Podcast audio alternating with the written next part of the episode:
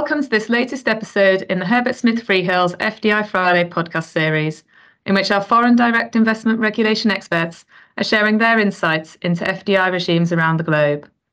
I'm Ruth Allen, a professional support lawyer in our competition, regulation and trade practice based in London, and I'm joined today by three colleagues from our competition, regulation and trade team in Brussels, partners Lode van den Hende and Kyriakos Fountoukakos, and senior associate Morris Schonberg, as well as James Robinson, a corporate partner based in New York who regularly advises on cross-border investments. Today we're going to be talking about the new EU foreign subsidies regime introduced by the EU Foreign Subsidies Regulation, or FSR as it tends to be referred to, which entered into force on 12th of January this year and started to apply from the 12th of July, with important notification obligations taking effect from the 12th of October. Focusing on the implications for cross-border transactions, we'll be discussing in particular the notification obligations which now apply to transactions which meet certain thresholds and the potential impact of the review process for investors. Lode, could you start off by giving a brief overview of the regime introduced by the FSR and explain a bit more about the background to its adoption and what it's intended to achieve? Certainly, and, and thank you, Ruth. Um, well, the FSR is a totally new regime uh, for the European Commission to investigate and take action against subsidies granted by non EU countries, which have an allegedly distortive effect on competition uh, in the EU. Um, the FSR is part of a broader initiative at EU level, uh, which is referred to as levelling the playing field and eliminating the perceived disadvantages of, of EU companies uh, against sort of foreign competitors due to stricter regulation in the EU compared to those non-EU jurisdictions.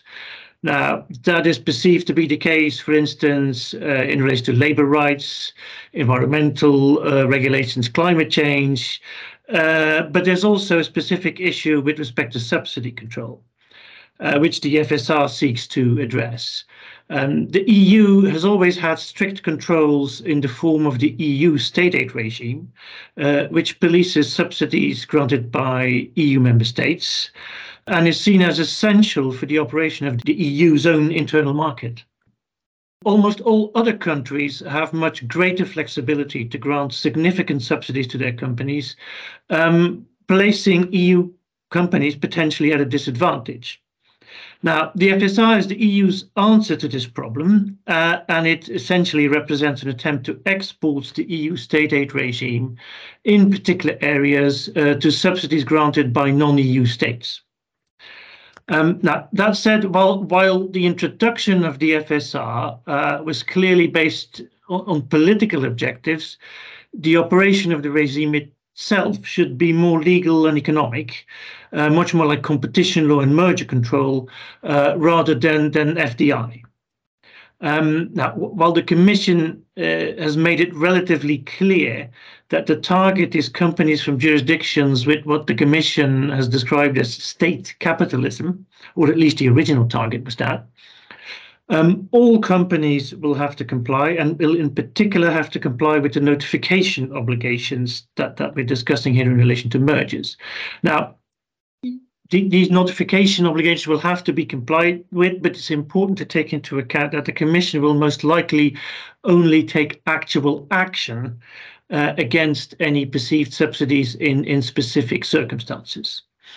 Now, when it does so, the Commission will need to establish that objective legal requirements and tests uh, are met before they can take action. Uh, there will be a formal investigation uh, in which the companies that are being investigated uh, will have rights of defense. Uh, companies will also be able to challenge commission's deci commission decisions to the EU Court of Justice, uh, and, and that certainly should adjudicate on purely legal and not political grounds. So the FSR consists of uh, three different types of subsidy control tools. First, a general ex officio tool for the Commission to investigate essentially any subsidy, any foreign subsidy it would want uh, to investigate. Uh, second, a notification-based tool uh, specifically in relation to potentially subsidized M&A or concentrations, as they are referred to uh, under the FSR. And three, a notification-based tool uh, specifically in relation to potentially subsidized public procurement bids. Now, while ex officio has the potential uh, to be a very significant tool, uh, and a number of uh, complaints have been made, the Commission has so far not opened any cases. Uh, at the moment, they seem very focused on the notification tools and the cases that it, it the cases that it will have to examine thereunder, uh, and in particular concentration tools, uh, which we are focusing on today. Thanks, Lode. Focusing in a bit more on that concentrations tool, Kyriakos, could I ask you to explain in a bit more detail when a notification obligation will be triggered under the FSR and how the review process works? Thank you, Ruth. Uh, I think this is the part of the FSR that really directly impacts deal making. So anybody involved in M&A will need to think about this and cater for it in corporate documentation when the notification obligations are triggered. So a lot like the EU merger regulation, the EUMR, the notification tool under the FSR is mandatory and has a suspensory mandatory when the notification thresholds are triggered and it has a suspensory effect. So that means that the transaction cannot be completed until the Commission has cleared the deal or the statutory timeframes for intervention have expired. So clearly that needs to be budgeted into the corporate timetable. And the thresholds to trigger that mandatory and suspensory obligation are two uh, thresholds. So the turnover threshold and the foreign contribution threshold. The key one would be the turnover threshold. And this is um, essentially that the target in an acquisition or the joint venture, if it's a creation of a JV, must be established in the EU and must have aggregate turnover of 500 million euro or more. So we are talking about really big targets uh, here and big deals, and that is quite a substantial threshold. It means that only major M&A will be covered. We know from recent uh, press releases that there are about 17 transactions in pre-notification with the European Commission at the moment. So still, it shows that quite a significant number of cases will be caught, but it is still quite a high threshold. The second threshold will probably be far less significant in practice because it will be met quite often. And that is the foreign financial contributions threshold. Foreign financial contribution under the FSR is a very wide notion and essentially covers any transfer of financial resources from non-EU states and public entities, including, for example, payment for goods and services. And the threshold is only 50 million euro received over a period of three years before the concentration. That, as you can see, is quite low. And we expect it to be met quite often, probably in almost all circumstances, by big international companies that engage in significant M&A. Now, while, as I said, the turnover threshold, the 500 million that the target must have in the EU, will be the key limiting factor here and will catch the big, you know, transactions. I should add that the Commission is empowered to go below that threshold and require notification where it suspects that foreign subsidies are involved uh, and even though in that case there is no mandatory obligation to notify, the Commission can request a notification. Let's see how the Commission exercises this power going forward. Our understanding is at the moment the Commission seems to have their hands full with the cases that are notified, you know, to it, uh, and that's their focus. But in the future, they may exercise that discretionary power for deals below uh, the notification threshold quickly going to the process and how that works and the timelines, it's similar to the EU merger regulation.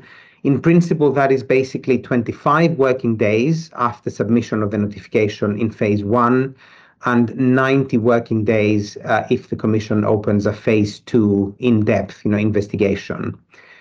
I think the idea was that because of the similar timelines, the two processes, the EU merger regulation process and the FSR uh, process would run in parallel, but it remains to be seen how this will exactly work in, in practice.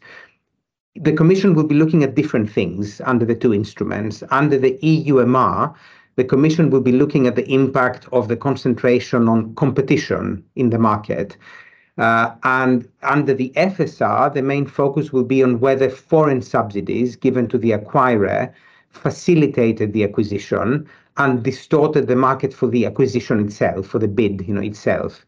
So it is possible, uh, I guess, that one could have a relatively straightforward case from a perspective of the EUMR, from a competition perspective, but it might be a challenging case under the FSR uh, and vice versa. Thanks, Kyriakos. Can I ask about publication of information and decisions? Will that be similar to under the EUMR as well? Actually, that will be quite different to the EUMR, and the process under the FSR is going to be more opaque. The Commission is not required to publish information about notifications received. As you know, under the EU merger rules, when the notification is received, a publication is made on the Commission's website and in the official journal. So everybody knows that the case has been notified. That is not going to be the case under the FSR. Uh, and actually, the Commission is not even required to take a formal decision and publish the decision clearing uh, a deal in, in phase one. Rather, what it can do is just simply allow the time frame, the 25 working days, to expire without taking any decision.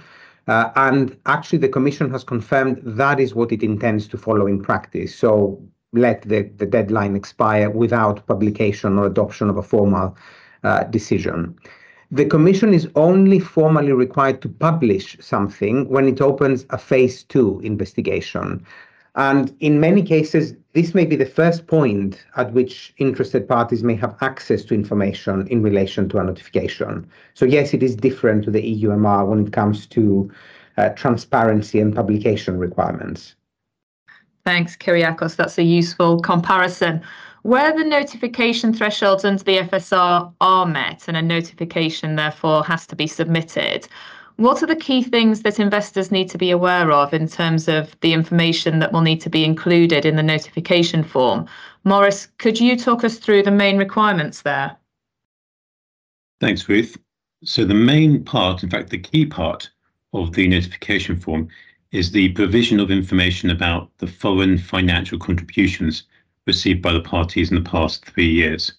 Now, it's important to recognise that this is the wide notion that was explained by Kyriakos earlier, namely any transfer of financial resources from non-EU states and public entities, not information about foreign subsidies per se. Now, the idea behind this, from the Commission's perspective, is that the assessment of whether a given foreign financial contribution may amount to a foreign subsidy can be rather complicated, and the Commission does not want companies to underreport potentially relevant measures.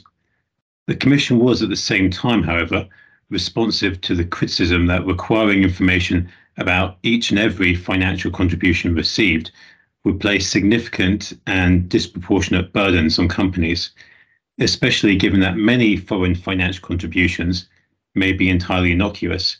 And a good example of this are payments for goods and services provided at market rates.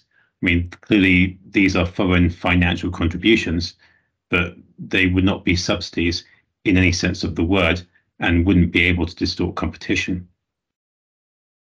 In view of this, in the final notification form, the Commission has therefore sought to distinguish between foreign financial contributions that are potentially problematic on the one hand and those that are not on the other hand.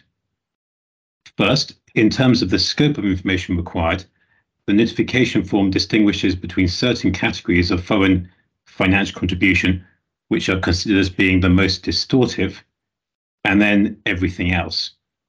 Now, the categories of foreign financial contribution which are considered as being the most distortive are those which are specifically set out in the FSR itself, namely bailouts of companies in financial difficulty, unlimited guarantees, export financing that is not in compliance with the OECD agreement in this area, and subsidies directly facilitating the concentration.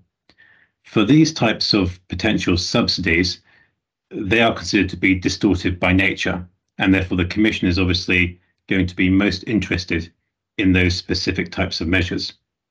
And for these measures, significant information must be provided in the form, including copies of all supporting documents, all analysis and reports discussing the purpose and economic rationale of those foreign financial contributions, as well as an analysis of whether those contributions could amount to a subsidy and may be liable to cause distortions in the EU. So that's the first type of foreign financial contributions, and that's going to be a relatively limited subset of measures.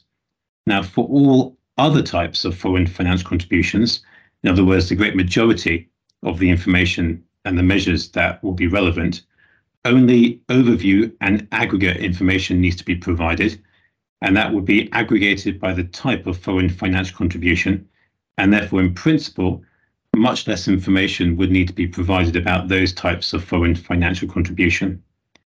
In addition, information on those types of foreign financial contribution also only needs to be provided by the purchaser group and not the target of the acquisition. Now, second, the notification form also provides for certain exclusions from the requirement to provide information altogether.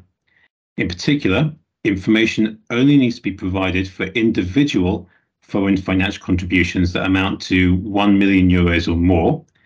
And in the case of the second category of financial contributions, i.e., uh, all those measures apart from the most distortive types, information only needs to be provided where the aggregate amount per non-EU country amounts to 45 million euros or more over the past three years. So quite a few thresholds to be met before information needs to be provided. Finally and significantly, the notification form also excludes certain types of foreign financial contributions altogether, uh, including transactions for goods and services at market rates, apart from financial services, uh, also, certain types of generally applicable tax deferrals and reliefs. And finally, in the case of an acquisition by a private equity fund, the foreign financial contributions received by sister funds can also be excluded provided certain criteria are met. Now, while these exclusions are obviously very helpful in reducing the information gathering burden, it is important to note, however, that even with the benefit of these, a significant amount of information still needs to be provided. The Commission has also confirmed that it will be applying these exclusions restrictively. For example, in the case of tax measures, the Commission has confirmed that only the specific types of tax deferrals and reliefs mentioned in the form can be excluded, and not other forms of tax incentives, even though they may also be generally available and therefore ought not to be problematic. Lastly, the Commission is able to grant waivers from the information provision requirements However, from our experience so far, it does seem that the Commission is going to be very cautious in granting these waivers, at least during the initial phase of application of the FSR, when the Commission is still finding its feet and still working out what it's looking for, so to speak. Thanks, Morris. So, quite a lot of information there that will be required, even taking into account the various exclusions and the possibility of waiver. Is there anything that companies can already be doing now to prepare in terms of gathering of information in advance? Yes, I, I, think so, Ruth, because despite the exclusion in the final notification form that you mentioned, uh, significant information will uh, still need to be provided uh, on these foreign financial contributions in the notifications. Now, much of this information uh, will be of a nature that is not typically collected and tracked by companies already as part of their normal financial reporting. Um, the information gathering exercise can therefore be uh, intensive and take time. Now, that, this does not mean that the work required is insurmountable. It, it can be done, and many companies have already done it or, or started doing it. Um, clearly all companies will have questions, but to most of these questions, uh, we've found there are pragmatic answers. Um, nevertheless, what, what should not be done is leaving this exercise to the last moment and only doing it in the context of a particular deal. Now, this could lead to a significant delay uh, in obtaining uh, regulatory approval and closing. Uh, in the context of a competitive bidding exercise, for instance, uh, companies which have not yet done this exercise could find themselves at a disadvantage to bidders which are better prepared uh, and ready to make their notifications and therefore able uh, to close quicker. And just to reinforce that point, Ruth, from my perspective, I mean, whenever we do deals, we all know how it is. People want to do it as quickly as possible. And as Lode said, in a competitive situation, you want to be attractive to the seller and you do not want to be the one that is facing delays because of an FSR Uh, obligation and you're not ready basically with the information you need to fill in the forms and get your clearance as quickly as possible. So, in light of all this, companies can start preemptive due diligence to gather the information that is required so that they're ready, even if they don't have a deal going on at the moment, ready for when a deal comes, and then they can move much faster than if they leave it to the last minute. So doing the exercise now, even before a deal is live uh, or contemplated even, allows companies to flash out also any risk areas and build a defensive case in relation to any potentially distortive foreign subsidies that are uncovered, uh, as opposed to this being a surprise that emerges in the context of a live you know, deal situation. What we have done uh, is to develop a methodology that companies can use to undertake the necessary due diligence, both in the context of an actual deal, uh, but also in the context of this more preemptive due diligence exercise to be getting ready for a future deal. And once the work has been done for the first time, it is then simply a matter of tracking and updating the information on an annual basis so that it remains relevant to any notifiable deals that may arise going forward. So preparation is really um, quite quite important, I think, so that time is not wasted when when a live deal situation uh, emerges in the future. Thanks, Kyriakos. Some useful practical tips there. Just before we finish, James, could I ask you to comment on whether the US is looking at foreign subsidies regulation in the same way? Sure. The, the, the short answer uh, is that the US isn't looking at it um, by way of replicating the EU regime, at least not yet. Uh, in fact, if anything, the US efforts have been on encouraging investment into the US by way of more US domestic subsidies under the Inflation Reduction Act, the CHIPS Act, and others uh, especially subsidies to support green technology such as electric vehicles and battery storage infrastructure. Uh, and those subsidies are provided largely in the form of tax breaks, all of which is to protect US participants and US industries and to incentivize foreign investment. Uh, so much so, in fact, that the EU has apparently threatened WTO action regarding the Inflation Reduction Act, but that'd be a whole separate podcast, I'm sure. The, the main point to note in respect of foreign subsidies is with regard to an imminent new addition to US merger filing regulations. Uh, so in December last year, the Infrastructure and Jobs Act introduced an amendment to the Hart-Scott-Rodino or HSR Act, which will require HSR filings to now include information on subsidies received from certain foreign governments, which to be clear will include SOEs, um, that are ID'd as being, quote, countries of concern. So China, Russia, North Korea, Iran, uh, but also other entities which may have designated nationals in their ownership chain, um, looking at OFAC lists and other export control lists. Um, and that covers both direct subsidies, uh, grants, loans, uh, guarantees, tax concessions, uh, and preferred government procurement policies. While ostensibly about reviewing information uh, for the distortion of competition, the amendments do also reference an analysis of the strategic and economic threat imposed on the US by a deal. So it's clearly as much a move to allow information gain and maybe even information creep from those deals that don't already trigger the CFIUS regimes. Uh, indeed, from the implementing rules, uh, which are likely to be finalized by the end of this year, they're expressed to be developed with input from a number of stakeholders, expressly including CFIUS.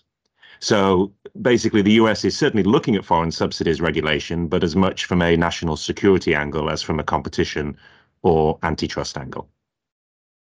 Thanks, James, for highlighting those differences with the US approach. And thanks, Lode, Kyriakos, and Morris, for sharing your insights into what the new EU foreign subsidies regime will mean for investors in practice.